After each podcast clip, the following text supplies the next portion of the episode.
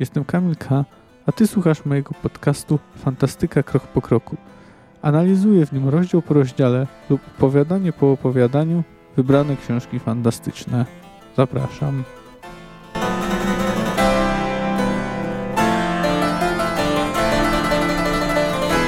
Witam Was w odcinku podsumowującym Chrzest Ognia, czyli trzecią pozycję y, sagi o Wiedźminie, a piątą, jaką w ogóle będę omawiał. Y, to nie będzie może zbyt długi odcinek, chociaż no zobaczymy. Y, w każdym razie Chrzest Ognia jest w mojej opinii bardzo dobrą książką.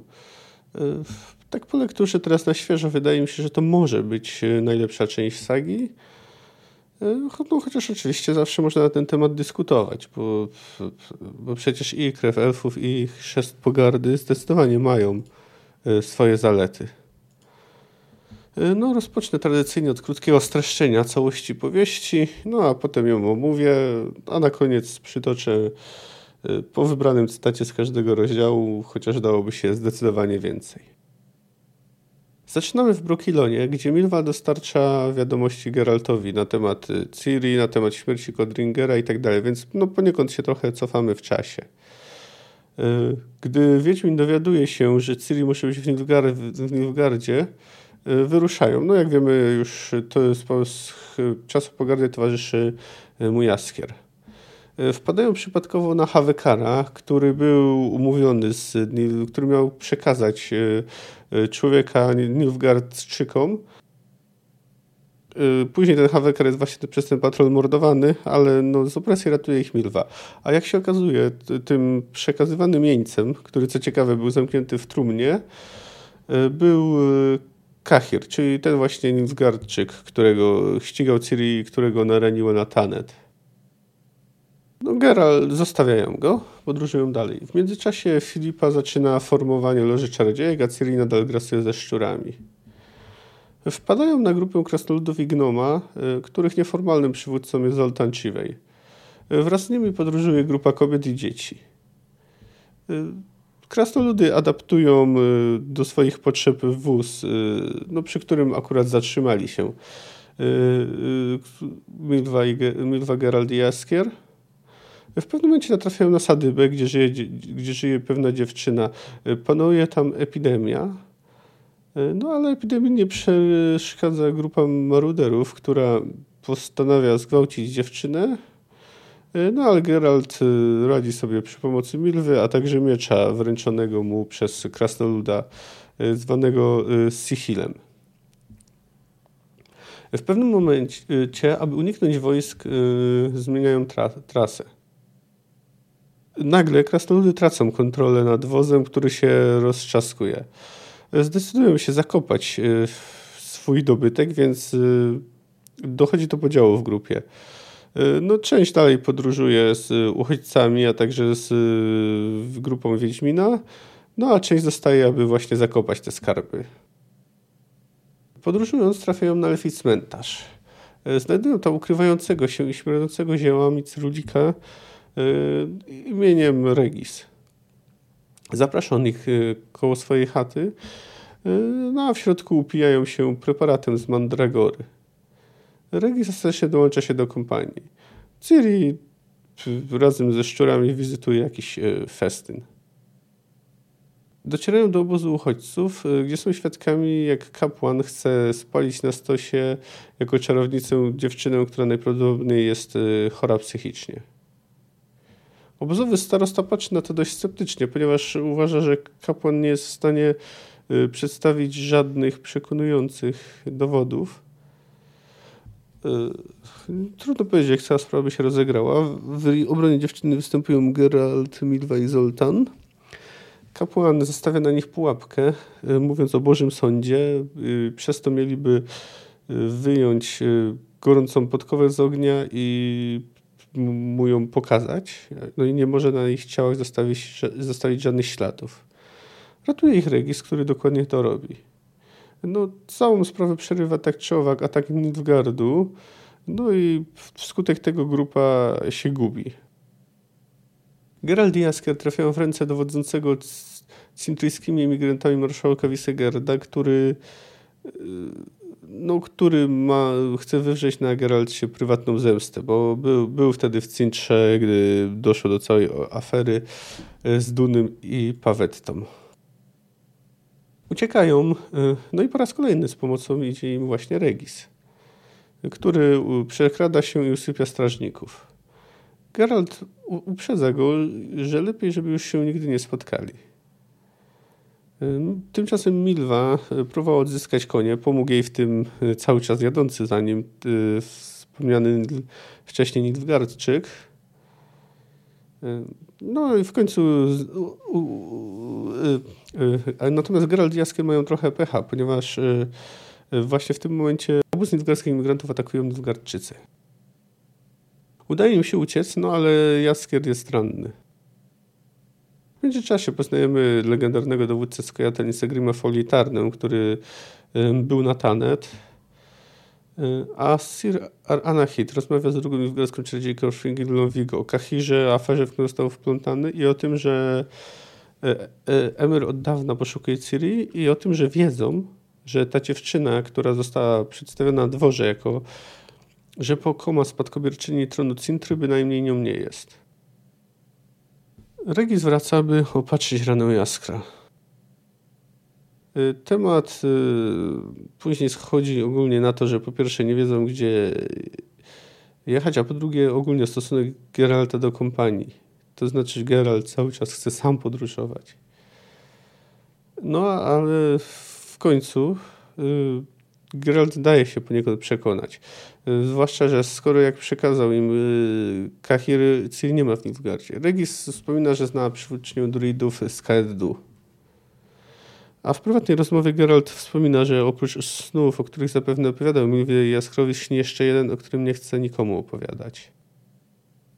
Yennefer była od czasu wydarzeń na tanet zaklęta figurką przez Franceskę Findiber. Y, Elfka odczarowuje ją, chcąc przedstawić ją jako jedną z dwóch y, kandydatek do Loży Czarodziejek. Podczas spotkania Loży Filip Eichardt przedstawia swoją koncepcję tego konwentu. No, otóż chce ona posadzić Syrii na tronie Wielkiego Królestwa Północy, w którym ma zostać przekształcone Królestwo Kowiru. Dalsza rozmowa ujawnia, że przodkami Syrii są Lara Dorlen i Kregenen Zlot, elfia magiczka i ludzki czarodziej, których miłość skończyła się tragicznie. I tutaj warto dodać, że Lara Doren dysponowała specjalnym materiałem genetycznym zwanym starszą krwią. Yennefer dowiaduje się, ponieważ jedna z nilfgaardzkich czarodziejek Asirvara Nahid informuje Lorze, że cesarza nie ma, że Ciri nie ma w Nilfgaardzie, no to z pomocą Fringilli ucieka. Teleportuje się Y, używając jako y, pomocy y, małży. No, tymczasem grupa Geralta dalej podróżuje. Po drodze znów wpadają Zoltana z kompanią, która została uszczuplona, ponieważ niestety Caleb Straton nie zdołał uciec Nilfgaardczykom. Przyglądaje też dziewczynę, którą chciał spalić kapłan. Regis opatruje jej po, poparzenia, ale mówi, że no jej ranów, na jej, rany na jej umyśle y, nie jest w stanie y, uleczyć.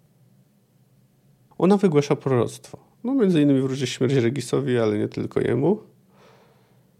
Krasnolud oznajmia Wiedźminowi przy pożegnaniu, że zamierzają przeczekać wojnę w Mahakamie. Przekazuje też Geraltowi swój miecz. Po rozstaniu z Krasnoludem na jednym z postojów Milwa głośno rozmawia z Regisem. Następnie wampir informuje pozostałych członków grupy o tym, że uczniczka jest w ciąży i zażądała, żeby przygotował dla niej lek, y, no, który pozwoli ją usunąć. Wampir wyczuwa jednak, że dziewczyna wcale nie jest pewna swojej decyzji. Postanawia więc wcześniej skonsultować się y, z resztą drużyny.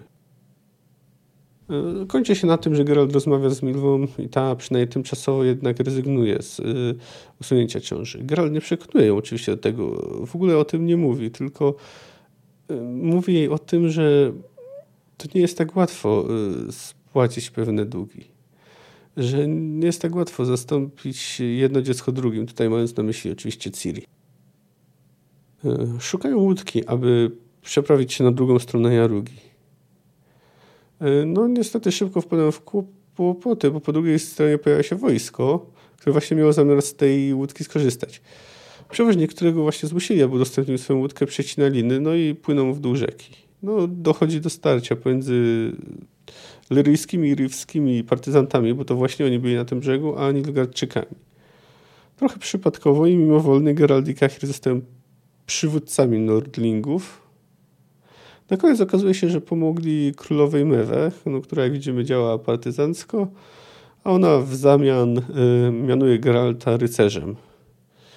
No, czyli już oficjalnie jego miano brzmi Geralt z Rivi chyba tym, co najbardziej tak można y, charakterystyczne jest dla sztuk, nie jest też to jest y, taka najbardziej, y, książka najbardziej zbliżona do przygodowej książki fantazy. No mamy tu właśnie drużynę, która jest zjednoczona jakimś zadaniem i mierzy się z przeciwnościami.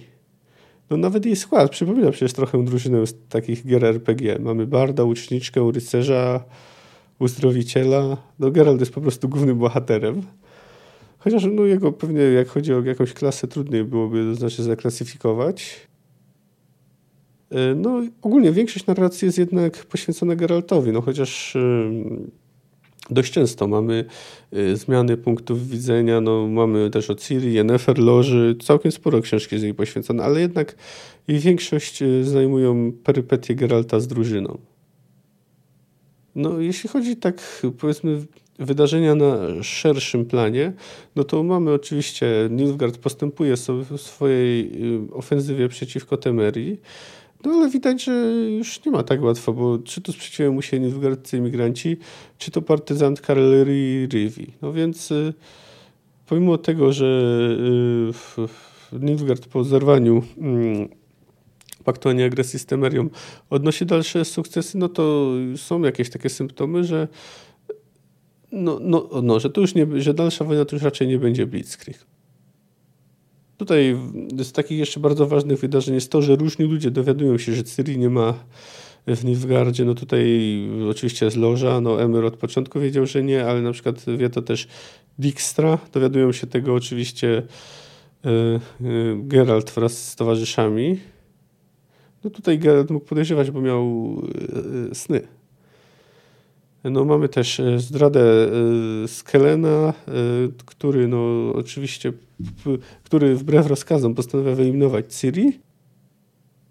No i w tym celu rekrutuje Leo Bonharta, czyli zabójcę na zlecenie. Można by powiedzieć, że tak jakby patrząc na same wydarzenia, to w sumie niewiele dzieje się z naszymi bohaterami. Geralt spieszy na rytunek Ciri na początku książki, i robi to na końcu książki. I w sumie cały czas nie wiedząc, gdzie tak naprawdę ona jest. Nawet niewiele w sumie się przemieścił. Ciri wciąż grasuje ze szczurami, a Yennefer przez większość czasu jest ubezwłasnowolniona. No, nawet tak charakterystyka Geralta przecież nie ulega jakiejś wielkiej zmianie. No, nadal jest człowiekiem z tendencją do użalania się nad sobą, który zbliża się też do desperacji, jeśli chodzi, bo czuje, że ma potrzebę, że musi uratować Ciri. No ale jednak, o ile na początku jest przekonany, że musi podróżować sam, to na końcu akceptuje swoich towarzyszy. E, rozumie, e, że może potrzebować ich pomocy, a także uznaje, że chcą im pomóc, więc nie będzie dociekać ich pobudek. No i jak słusznie zwraca mu Regis, y, potrzeba ekspiacji to nie jest y, tylko jego y, ekspiacji, oczyszczenia, to nie jest tylko jego indywidualna potrzeba. Nie tylko on ma takie pragnienie. No i tak warto kilka, kilka słów poświęcić tytułowi, bo tutaj na początku książki jest przytoczony fragment jednej z najbardziej znanych rockowych ballad, czyli Brothers in Arms zespołu Dire Straits. Jej tytuł należy przetłumaczyć jako towarzysze broni. Jak wiecie, Geralt wprost użył tego sformułowania raczej ironicznie, no ale przecież de facto tym właśnie ta jego drużyna jest. No, nie będę tutaj śpiewał, jak chcecie to posłuchajcie. No ale ja tu przytoczę ten fragment, który właśnie jest zacytowany. Through these fields of destruction, baptism, baptism of fire, I've witnessed your suffering as the battle raged high. And though they did hurt me so bad, in the fear and alarm, You did not desert me, my brothers in arms. No i tutaj spróbuję to przetłumaczyć. Oczywiście jest to bardzo luźny przekład, który może być niepoprawny. Przez pola zniszczeń, chrzty ognia, widziałem Twoje cierpienie, gdy bitwa szalała. I choć zranili mnie tak bardzo, nie opuściliście mnie w strachu i niepokoju, moi towarzysze broni. No, czyli nawet biorąc za dobrą monetę to moje amatorskie tłumaczenie, no to ten fragment y, generalnie stanowi takie podsumowanie całości tej książki, bo przecież to generalnie jest właśnie o tym, że e, ta grupa ludzi i nie ludzi, e, zjednoczona przez, no można jak to powiedzieć tutaj, wspólny cel, przechodzi właśnie przez to cierpienie i, i ratuje siebie wzajemnie, pomaga sobie. No oczywiście cała ballada, oprócz tego, że właśnie opowiada o tym braterstwie broni, e, to opowiada też o, jest też balladą antywojenną, więc no, czy można u Sapkowskiego znaleźć przekaz antywojenny? No moim zdaniem jak najbardziej, bo i to nie chodzi o to, że uważa on tu, że należy się nie bronić przed agresją, bo to jest oczywiście e, stanowisko amoralne i idiotyczne, ale wskazuje tylko cierpienie, jakie y, wywołuje wojna i to, że najczęściej i najbardziej cierpią postronni, dość często kobiety. No a tak w ogóle, to przygotowując się do tego odcinka, znalazłem tekst z 2004 roku autorstwa Magdaleny Roszczynialskiej, którą już cytowałem na samym początku, w jednym, chyba w pierwszym odcinku jeśli dobrze pamiętam. W każdym razie ten tekst jest zatytułowany o mottach w cyklu wiedźmińskim Andrzeja Sapkowskiego Wprowadzenie. Jest to całkiem interesująca lektura. Y, link do niej zamieszczam w opisie.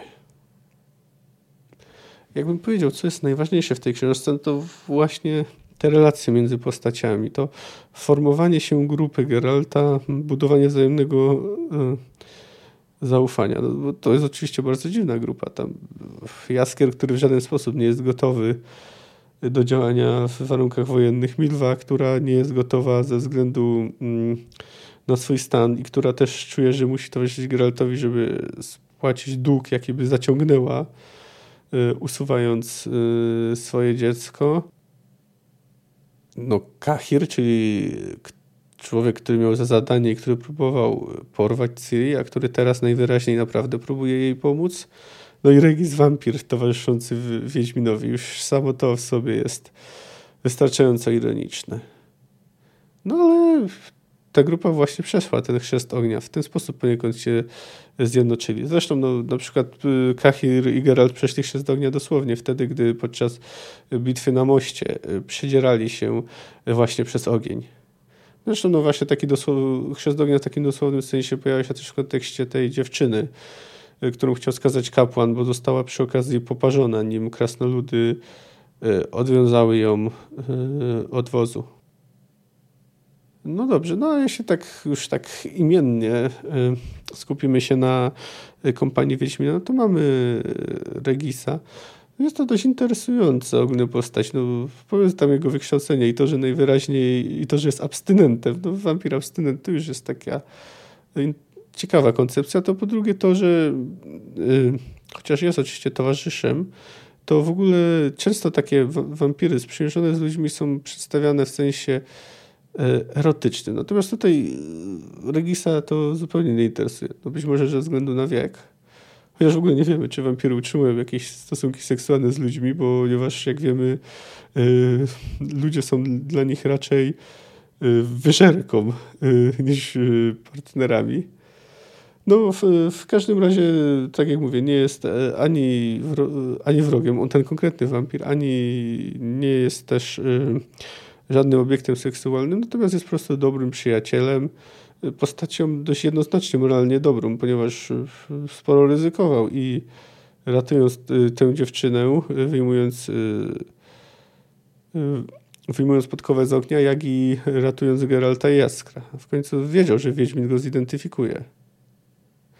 No i ogólnie też to, co dowiadujemy się o kulturze wampirów jest dość ciekawe. No jeśli chodzi o Milwę, no to oczywiście jest ona postawiona e, przed bardzo trudnym dylematem.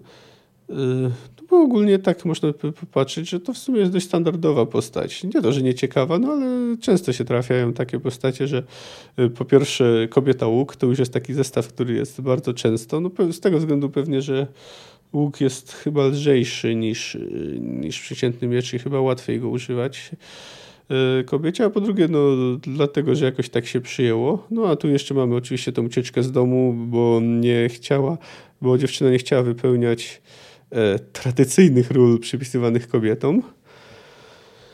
No ale ta ciąża e, dodaje jej takiego interesującego rysu, ponieważ e, dziewczyna wyraźnie nie jest zdecydowana na jej usunięcie. Chociaż jest oczywiście podkreślone i to dość jasno, i chyba wszyscy się do tego zgadzają, że y, to jest oczywiście jej wybór. Tylko rzecz w tym, że ona wcale tego wyboru usunięciu dziecka nie jest pewna. Jedyne, czego żałuję, to że ten wątek został rozwiązany tak, że generalnie nie musiała podejmować żadnej decyzji. No, po prostu y, poroniła. Oczywiście, to mówiłem już o tym w poprzednim odcinku, jest to oczywiście tragedia, no ale powiedzmy niezależna od niej. Nie miała na nią wpływu. No jak chodzi o Jaskra, to on tu stanowi... Hmm, nie odgrywa w sumie bardzo... Z jednej strony odgrywa bardzo ważnej roli, bo znowu y, jest głównie ratowany, czy to przez Regisa, czy to przez Geralta. No natomiast też y, czasami prowadzi rozmowy i wydaje się, że poniekąd, że mocno pomaga y, Geraltowi zaakceptować pomoc innych. No jak chodzi o Kahira, to on jest najbardziej enigmatyczną postacią, ponieważ nie znamy jego motywacji. No oprócz tego wiemy, że ma jakieś sny o Ciri, że, chce że twierdzi, że chce ją uratować. No i jest oczywiście ten taki zabawny jego aspekt, gdy się upiera, że nie jest Livgardczykiem. Chociaż w pewnym momencie mówił u nas w Livgardzie, czego e, Jaskier nie omieszka mu wytknąć. Z tych innych postaci... No to oczywiście pomijając naszych głównych bohaterów, no to dość interesujące jest Fringilla Vigo, nilfgaardzka czarodziejka, która co jest raczej nietypowe wśród czarodziejek, zrobiła coś najwyraźniej z dobrego serca. Po prostu chyba tylko z tego powodu pomogła Yennefer, której mm, lubić przecież nie miała żadnego powodu, uciec no i pośpieszyć na ratunek Ciri. Ale mamy trochę jeszcze inne tematy, są poruszone y, w chrzcie ognia. No tutaj trzeba mm, też oczywiście temat wojny. No, przewija się w bardzo różnych y, aspektach. No, mamy oczywiście grupy uchodźców, y, mamy Nilfgaardczyków biorących ludzi w niewolę, mamy właśnie maruderów próbujących zgwałcić tę dziewczynę. W ogóle mamy bardzo dużo przemocy, różnych drastycznych scen. No tutaj one są w pewnym momencie opisane jako obrazy generalnie widzimy, że wojna szczególnie dotyka ludności cywilnej i może nawet w szczególności kobiet. No i oczywiście powtarza się tu przewijający się praktycznie przed każdą, przez całą sagę temat autonomii, temat wolności wyboru, temat prawa do decydowania o swoim losie. No jest to obecne przecież wszystko. No już wspomniałem o tym temacie aborcji. No, który oczywiście jest bardzo poważny, dość e, szeroko omówiłem go w poprzednim odcinku, no ale jest też przecież, jest on jakby leitmotivem całej historii Ciri. No tutaj pojawia się Yennefer, która e, jest przecież ubezmasnowolniona. No najpierw wręcz dosłownie, fizycznie, gdy jest zakręta w figurkę, ale i, i na zamku. No i tutaj potwierdza to, że faktycznie jest e, tą mamą Ciri, chociaż no to już w zasadzie potwierdziła w w czasie pogardy, ale też można powiedzieć, że czynami, że jak to matka śpieszy na ratunek y, swojemu dziecku. No dobrze, no ale tu mamy oczywiście taką trochę parodię y, tych y, sekretnych organizacji tutaj w postaci loży, która zaczyna, no ma dość skromny oczywiście cel, czyli panowanie nad światem. No jak to, jak to loże, prawda? No ale de facto to przecież jest w sumie tylko kolejna grupa, która chce kontrolować Ciri i wykorzystać ją do swoich celów. No, oczywiście jest, pojawia się też trochę kpin z feminizmu, gdy tak e, ze stuprocentową powagą wygłaszane są te zdania o tym, że kobiety e, lepiej się nadają. To widzieliśmy to nawet trochę przecież w naszym świecie, przy okazji tego, jak e, jako dowód, że kobiety lepiej rządzą, przytaczano mm, przytaczano na przykład przykłady Niemiec pod Angelą Merkel czy Nowej Zelandii pod Jacindą Arden, gdzie było relatywnie mało zgonów y, na skutek COVID-a. No ale to powiedzmy, że, że no, te, te, te, drwiny są dość wyraźne. Pojawia się też wątek stosunków międzyrasowych. Krasnoludy podchodzą do nich trochę inaczej niż elfy, chociaż też wynika z tego, że mają jednak inny status, ponieważ elfy w zasadzie, pomijając oczywiście ich kulturowe wpływy na ludzi, które jak już tam w, wspominałem są wielkie i to, że y, ludzie pobudowali swoje miasta zazwyczaj albo na, krasnolud, albo na ruinach krasnoludzkich, albo najczęściej chyba nawet elfich miast, no to powiedzmy elfy generalnie nie są specjalnie hmm, powiedzmy potrzebne ludziom. Natomiast krasnoludy poprzez Mahakam y, produkują towary, które ludzie wykorzystują, całą broń i tak dalej. Więc już to daje im inną pozycję. No i chyba jednak krasnoludom łatwiej jest się zaadaptować do, y, do, do ludzi. Zoltan mówi, że a, to może iść nawet y, mieszkać w getcie w ludzkim mieście. No oczywiście to nie jest takie proste, no bo trafiają się niestety też pogromy. Tutaj można powiedzieć taka analogia pomiędzy krasnoludami a Żydami jest dość... Y, jest dość wyraźna. No w końcu wiemy, że e, często Żydzi byli dość e, przedsiębiorczy, czy u nas e, czy to w czasie pierwszej RP, czy w czasie drugiej RP często byli, często się trudnili kupiectwem i tak dalej, no i często oczywiście też padali ofiarą dyskryminacji. Swoją drogą nic nie jest wspomniane o, o uczelniach, ale chyba można bezpiecznie przyjąć, że raczej się nie przyjmuje krasnoludów na uniwersytety. No chyba, że jest jakaś wersja numerus clausulus też y, w tym świecie, no ale tego nie mamy. Przynajmniej nie ma nic o tym wspomniane. Ale też no, trzeba zauważyć, że krasnoludom jest trochę łatwiej, ponieważ ich integruje y, klan, y, klan, a nie ziemia, jak elfów.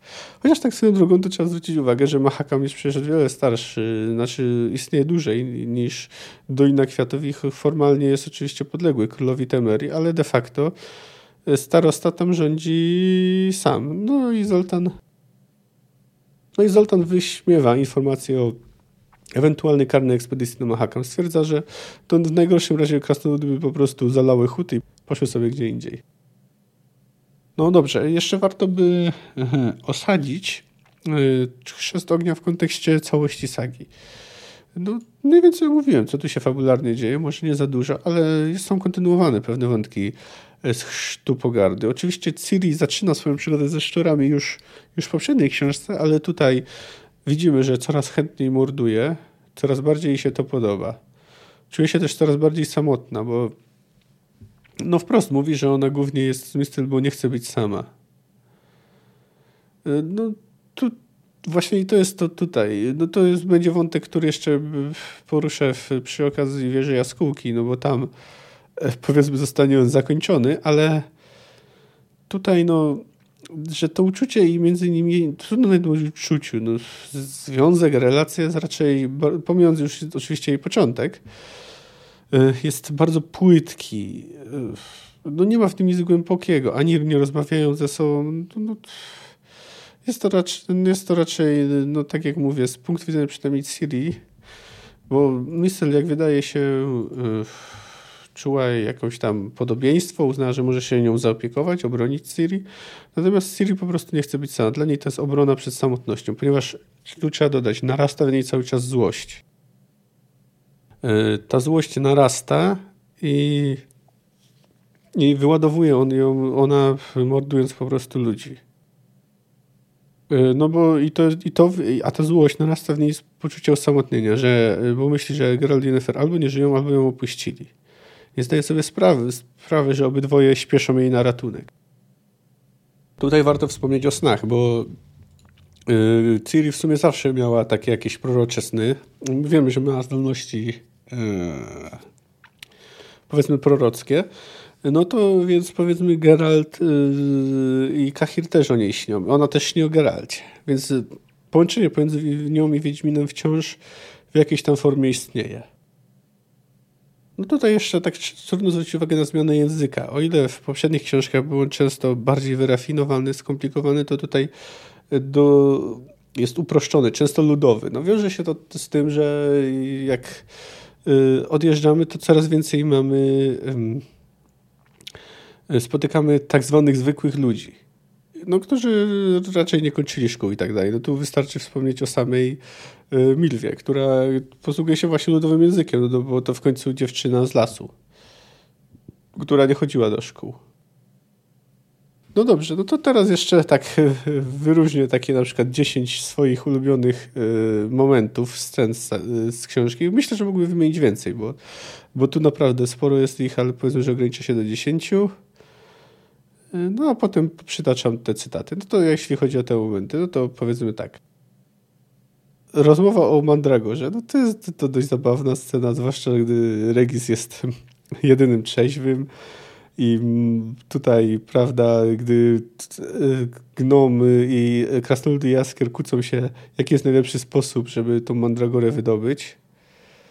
E, Geralt przeganiający potwora za pomocą starej pokrywki. No, jest to po prostu dość, dość zabawne, w jaki sposób Geralt sobie z tym skorupiakiem poradził. Gra w Gwinta.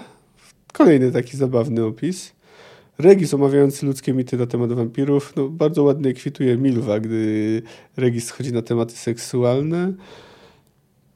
No ale y, też w ogóle cały opis społeczności wampirzej i to, jak traktują ludzi, jest w sumie też jest taki dość humorystyczny.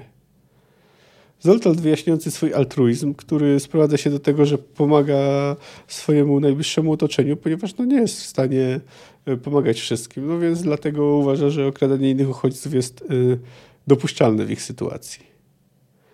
Geralt broniący dziewczyny przed maruderami, no to jest po prostu kolejny popis zdolności Geralta. No oczywiście po raz kolejny tutaj mówi, że ma dość przyglądania się, po raz kolejny angażuje się w wydarzenia. Rozmowa Fringilli z Yennefer, Y, prowadzona w złośliwym tonie, no ale jednak y, Fringilley pomaga. I, no i dość sprawnie posługuje się ironią. Y, tutaj mam na myśli czarodziejkę z Nilfgaardu. Regis ratujący dziewczynę, tym karę, jaką kapłanowi wymierzają starosta Krasnoldignom. No cóż, można powiedzieć, że kapłan prze, przeszedł własny chrzest ognia, gdy mu wrzucili do spodni tą rozgrzaną podkowę. Y, a on, jak to zostało powiedziane, przemknął przez tłum jak kometa. Słowa Geralta jego kompanii, no, gdy mówi, że trafili mu się towarzysze broni drużyna bohaterów. No i chyba jako pierwsze to jest właśnie pasowanie Geralta na rycerza i może nawet cały opis bitwy o most. No to jest ta, ta gorzka ironia to jest takie bardzo, że użyję takiego słowa sapkowskie, y, że nasz prawda, bohater przypadkowo nazywał się Geraltem z Rivii no więc tutaj dodano mu właśnie takie miano. No tutaj oczywiście mógłbym wspomnieć na przykład jeszcze o rozmowie Milwy z Geraltem, e, czy na przykład o, o jaskrowych piosenkach, o spotkaniu z krasnoludami, o historii Lary i Kregenana, która w końcu jest e, bardzo istotna, bo w końcu tutaj no, dowiadujemy się o całej genealogii Ciri, bo tu właśnie ta genealogia Ciri też ma duże znaczenie. Gdy dowiadujemy się, że najprawdopodobniej Codringer Y, mylił się i to nie, y, i to nie y, Fiona była dzieckiem Falki, tylko Adela. No i tu znowu mamy tą, tą ironię, że ta właśnie córka tego potwora w ludzkiej skórze zginęła pomagając chorym, zmarła pomagając chorym. No dobra, ale myślę, że, że, że może wystarczy, że już przejdę do tych cytatów, no a potem jeszcze zrobię króciutkie podsumowanie i to będzie na tyle na dzisiejszy odcinek. E, no to jeśli chodzi o rozdział pierwszy. Każdy ma jakiś dług, powiedziała Enia. Takie jest życie, Mario Barning. Długi wierzytelności, zobowiązania, wdzięczność, zapłata. Uczynić coś dla kogoś. A może dla siebie? Bo tak naprawdę to zawsze płacimy sobie, nie komuś. Każdy zaciągnięty dług spłacamy sobie. W każdej z nas tkwi wierzyciel i dłużnik zarazem. Rzecz w tym, by zgodził się w nas ten rachunek. Przychodzimy na świat jako odrobina danego nam życia. Potem wciąż zaciągamy i spłacamy długi. Sobie, dla siebie.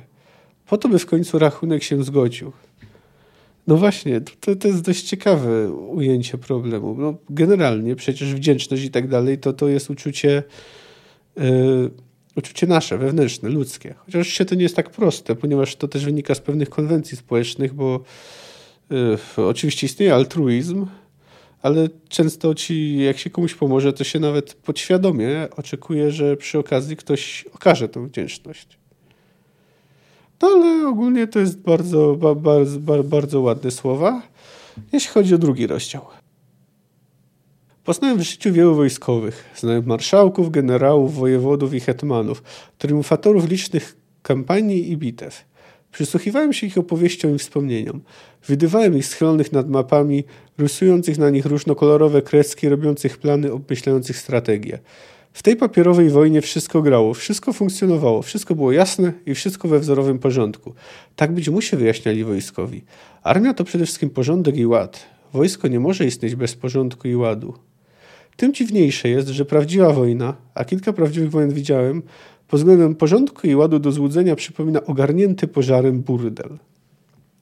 Lubię ten cytat z Jaskra, zwłaszcza, że no, powiem tak, jest w nim przynajmniej ziarno prawdy. Z trzeciego y, rozdziału y, wybrałem taki oto cytat. Sny, sny, zabełkotał znowu Jaskier. A ty, Geralt? Znowu śniłeś o Ciri? Bo trzeba ci wiedzieć, Regis, że Geralt ma prorocze sny. Ciri to dziecko niespodzianka. Geralt związany jest z nią więzami przeznaczenia, dlatego widzi ją w snach. Trzeba ci też wiedzieć, że my do Nilfgardu jedziemy, aby odebrać naszą Ciri cesarzowi Emerowi, który ją porwał. Ale nie doczekanie jego sukin syna, bo my ją odbijemy, zanim się obejrzy. Powiedziałbym wam więcej, chłopcy, ale to tajemnica. Straszna, głęboka i mroczna tajemnica. Nikt nie może się o tym dowiedzieć, rozumiecie? Nikt! Ja nic nie słyszałem, zapewnił Zoltan, patrząc bezczelnie na Wiedźmina. Chyba skorek, y, y, skórek wlazł mi do ucha. Takie skórki to istna plaga, przyznał Regis, udając, że dobie w uchu. Do Nilfgardu wędrujemy. Jaskier oparł się o krasnolda w celu utrzymania równowagi, co w dużej mierze okazało się błędem. Jest to, jak powiedziałem, tajemnica. Cel sekretny. I w samej rzeczy, przemyślnie ukryty, kiwnął głową Cyrulik, rzucając okiem na bladego ze złości Geralta.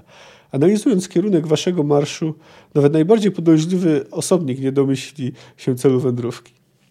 To, to po, prostu, po prostu lubię ten cytat, a chyba go wcześniej nie, nie, nie, nie przytaczałem. No tak, i to skwitowanie całej sytuacji przez Regisa. No, bardzo ładny cytat. No dobrze, jak chodzi o rozdział czwarty, to tutaj oczywiście to są, mówię, że to niekoniecznie są najlepsze cytaty, ale każdy z nich jest bardzo dobry i, i po prostu tak, akurat teraz takie wybrałem. A no dobrze, ale to jeszcze ta, tak czwarty rozdział. Jaskier przyjrzał się, przyjrzał się rycerzom, otrzepał z mąki i doprowadził do porządku przyodziewę, po czym popluł na dłoń i przyczesał zmierzwione włosy. Ty, Geralt, milcz, uprzedził. Ja będę paktował. Yy, a to temerskie rycerstwo. Rozbili Nilfgaardczyków. Nic nie zrobią. Już ja wiem, jak się spasowanymi, jak z pasowanymi rozmawiać. Trzeba im pokazać, że nie z pospólstwem, lecz z równymi sobie mają sprawę. Jaskier, zmiłuj się. Nie turbuj się, wszystko będzie dobrze. Zęby zjadłem na rozmowach z rycerstwem szlachtą. Połowa Temerii mnie zna. Hej, z drogi, pachołki, nastąpcie się. Mam słowo do waszych panów. Knechci popatrzyli z wahaniem, ale unieśli nastawione włócznie, rozstąpili się. Jaskier i Geralt ruszyli w stronę rycerzy. Poeta kroczył dumnie z wielkopańską miną, mało pasującą do wyszczępionego i utytułanego w mące kabata. Stać! ryknął do niego jeden z pancernych. Ani kroku, coście za jedni. A komu to niby mam się opowiadać? Jaskier wziął się pod boki. I dlaczego? Kim to są urodzeni panowie, by niewinnych, by niewinnych podróżnych oprymować? Nie tobie pytać, hołyszu, tobie odpowiadać. Trubadur przekrzywił głowę, popatrzył na herby na tarczach i tunikach rycerzy. Czy serca czerwone w polu złotym, zauważył. Z tego wynika, żeście aubry. W głowie tarczy lambel o trzech zębach, zatem musicie być pierworodnym synem Anselma Aubrego. Rodzica waszego dobrze znam, panie rycerzu. A wy, panie krzykliwy, co tam na srebrnej tarczy nosicie? Między gryfimi głowami słup czarny? Herb rodu paper broków papę broków, jeśli się nie mylę, a ja w takich sprawach rzadko się mylę. Sobie, jak powiadają, odzwierciedla właściwy członkom tego rodu pomyślunek.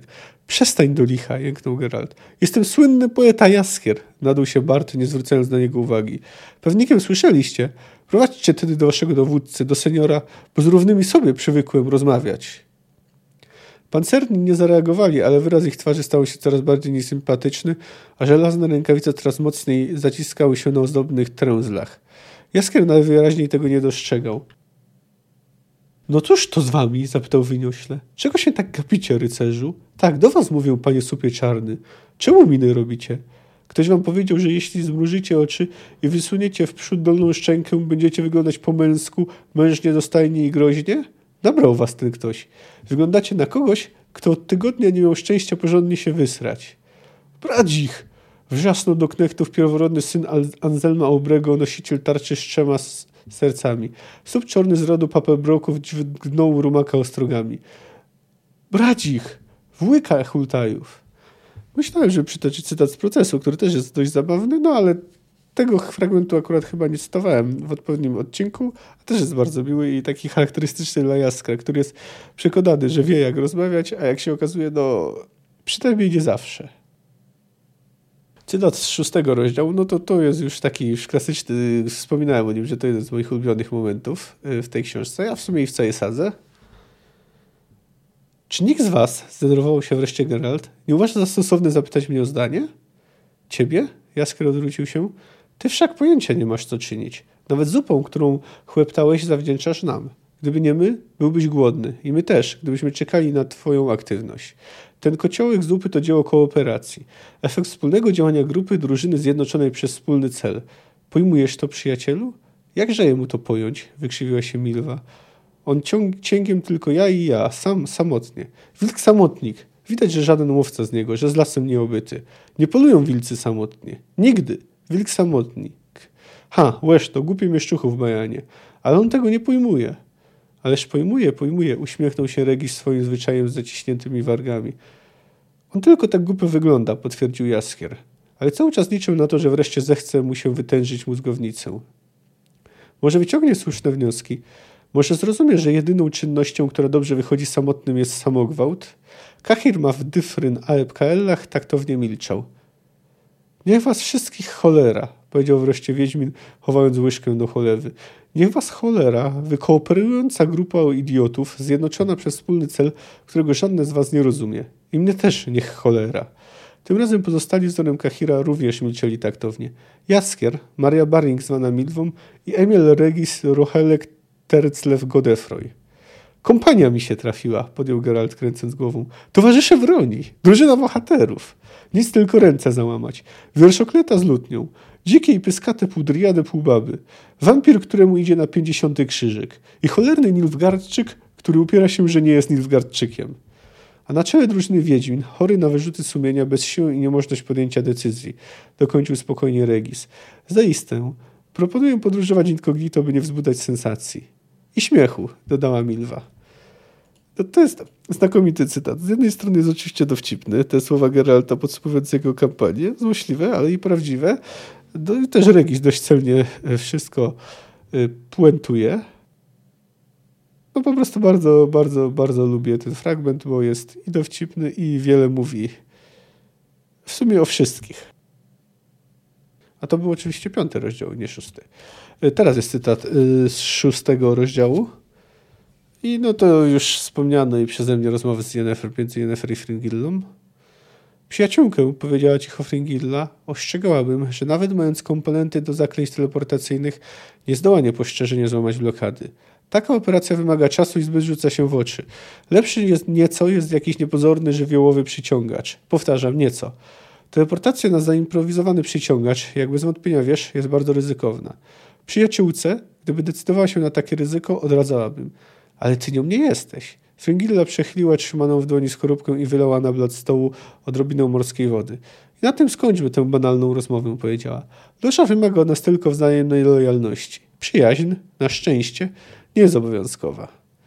No, bardzo lubię tę rozmowę. No, oczywiście nie szczędzą sobie złośliwości, no ale ostatecznie Fringilla pomaga Yennefer. No, z ostatniego rozdziału to nie zastanawiałem się specjalnie, po prostu wziąłem jego eh, zakończenie. Geralt poczuł na ramieniu uderzenie klingi. Spojrzał w jasno-zielone oczy królowej. Mewe splunęła gęstą czerwienią, przyłożyła chusteczkę do twarzy, mrugnęła do niego z nad koronek. Fioletowy podszedł do monarchini, szeptał. Wiedźmin usłyszał słowa predykat, rys, rauty, sztandar i cześć. Słusznie, Skinęła głową Mewę. Mówiła coraz wyraźniej, pokonując ból. Wpychała język w szczerbią po wypitych zębach. Trzymałeś most wespół z wojskami z Rivi, mężny Geralcie znikąd. Tak ci wyfło, haha. No a mnie wyfło nadać ci na to predykat. Geralt z Rivi, haha. Skłońcie się, panie rycerzu, syknął fioletowy. Pasowany rycerz Geralt z Rivi skłonił się głęboko. Tam by królowa Mef, jego suzer suzerenka, nie dostrzegał uśmiechu, gorzkiego uśmiechu, nad którym nie potrafił zapanować. No, omawiałem już dość szeroko ten fragment w poprzednim odcinku. No, ale jest to chyba jeden z moich ulubionych momentów w sadze. W ogóle w tej w Chrzciowinia sporo jest takich moich ulubionych momentów z sagi. No, co sprawia, że to być może, bo to jeszcze powiedzmy jak omówię całość, spróbuję ostatecznie przesądzić, być może w ogóle moja ulubiona książka z sagi. No, no, no właśnie, tak już powoli kończąc. Czy oceniał Ksiądz Ognia wyżej od czasu pogardy? Chyba jednak tak. O ile gdybyśmy nazwali to taki szczytowy moment, pik, to wydaje mi się, że czas pogardy jest lepszy, bo ten moment kulminacyjny, y, czyli zjazd na Tanet, jest znakomicie napisany. W sumie w Chrzcie Ognia no, nie ma takiego jednoznacznego momentu kulminacyjnego. Może to zakończenie. Natomiast w Chrzcie Ognia właśnie po tym Tanet y, są dwa no, rozdziały może nie słabe, ale nieco przydługie w których jest trochę za, za dużo niepotrzebnych drużyn. I tu mam tu oczywiście na myśli Ciri na pustyni i to, i, to, i, i później tę całą jej podróż i w końcu przyjęcie do bandy szczurów. No, wydaje mi się, że trwa to trochę za długo i trochę y, całościowo psuje odbioru książki. W Chrzciognia raczej takich dużych sobie nie przypominam na ten moment. No i tu jeszcze na tego mam trzy ciekawe postacie. Przecież Zoltana z kompanią, Regisa, Milwę, Kahira. No oczywiście Kahir był już wcześniej obecny, no ale y, był albo ofiarą Ciri, albo jej koszmarem. Natomiast y, tutaj powoli zaczyna nabierać ludzkich cech, choć wciąż jest raczej enigmatyczny. Ogólnie uważam, że udało się też w tej książce Sapkowskiemu dość dobrze utrzymać balans pomiędzy ilością cierpienia i takich scen brutalnych, a także humoru, y, nadziei, można powiedzieć nadziei i beznadziei.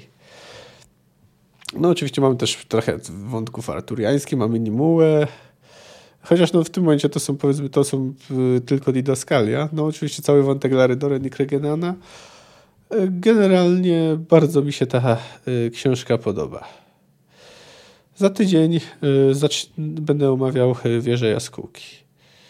E, jeśli uważacie, że zapomniałem o jakimś bardzo istotnym wątku z tej książki, no to możecie zwrócić mi uwagę. E, czy to pisząc do mnie maila na adres kamil.fantastykomałpa.gmail.com, czy też komentując w miejscach, gdzie ten mój, publikuję ten swój podcast.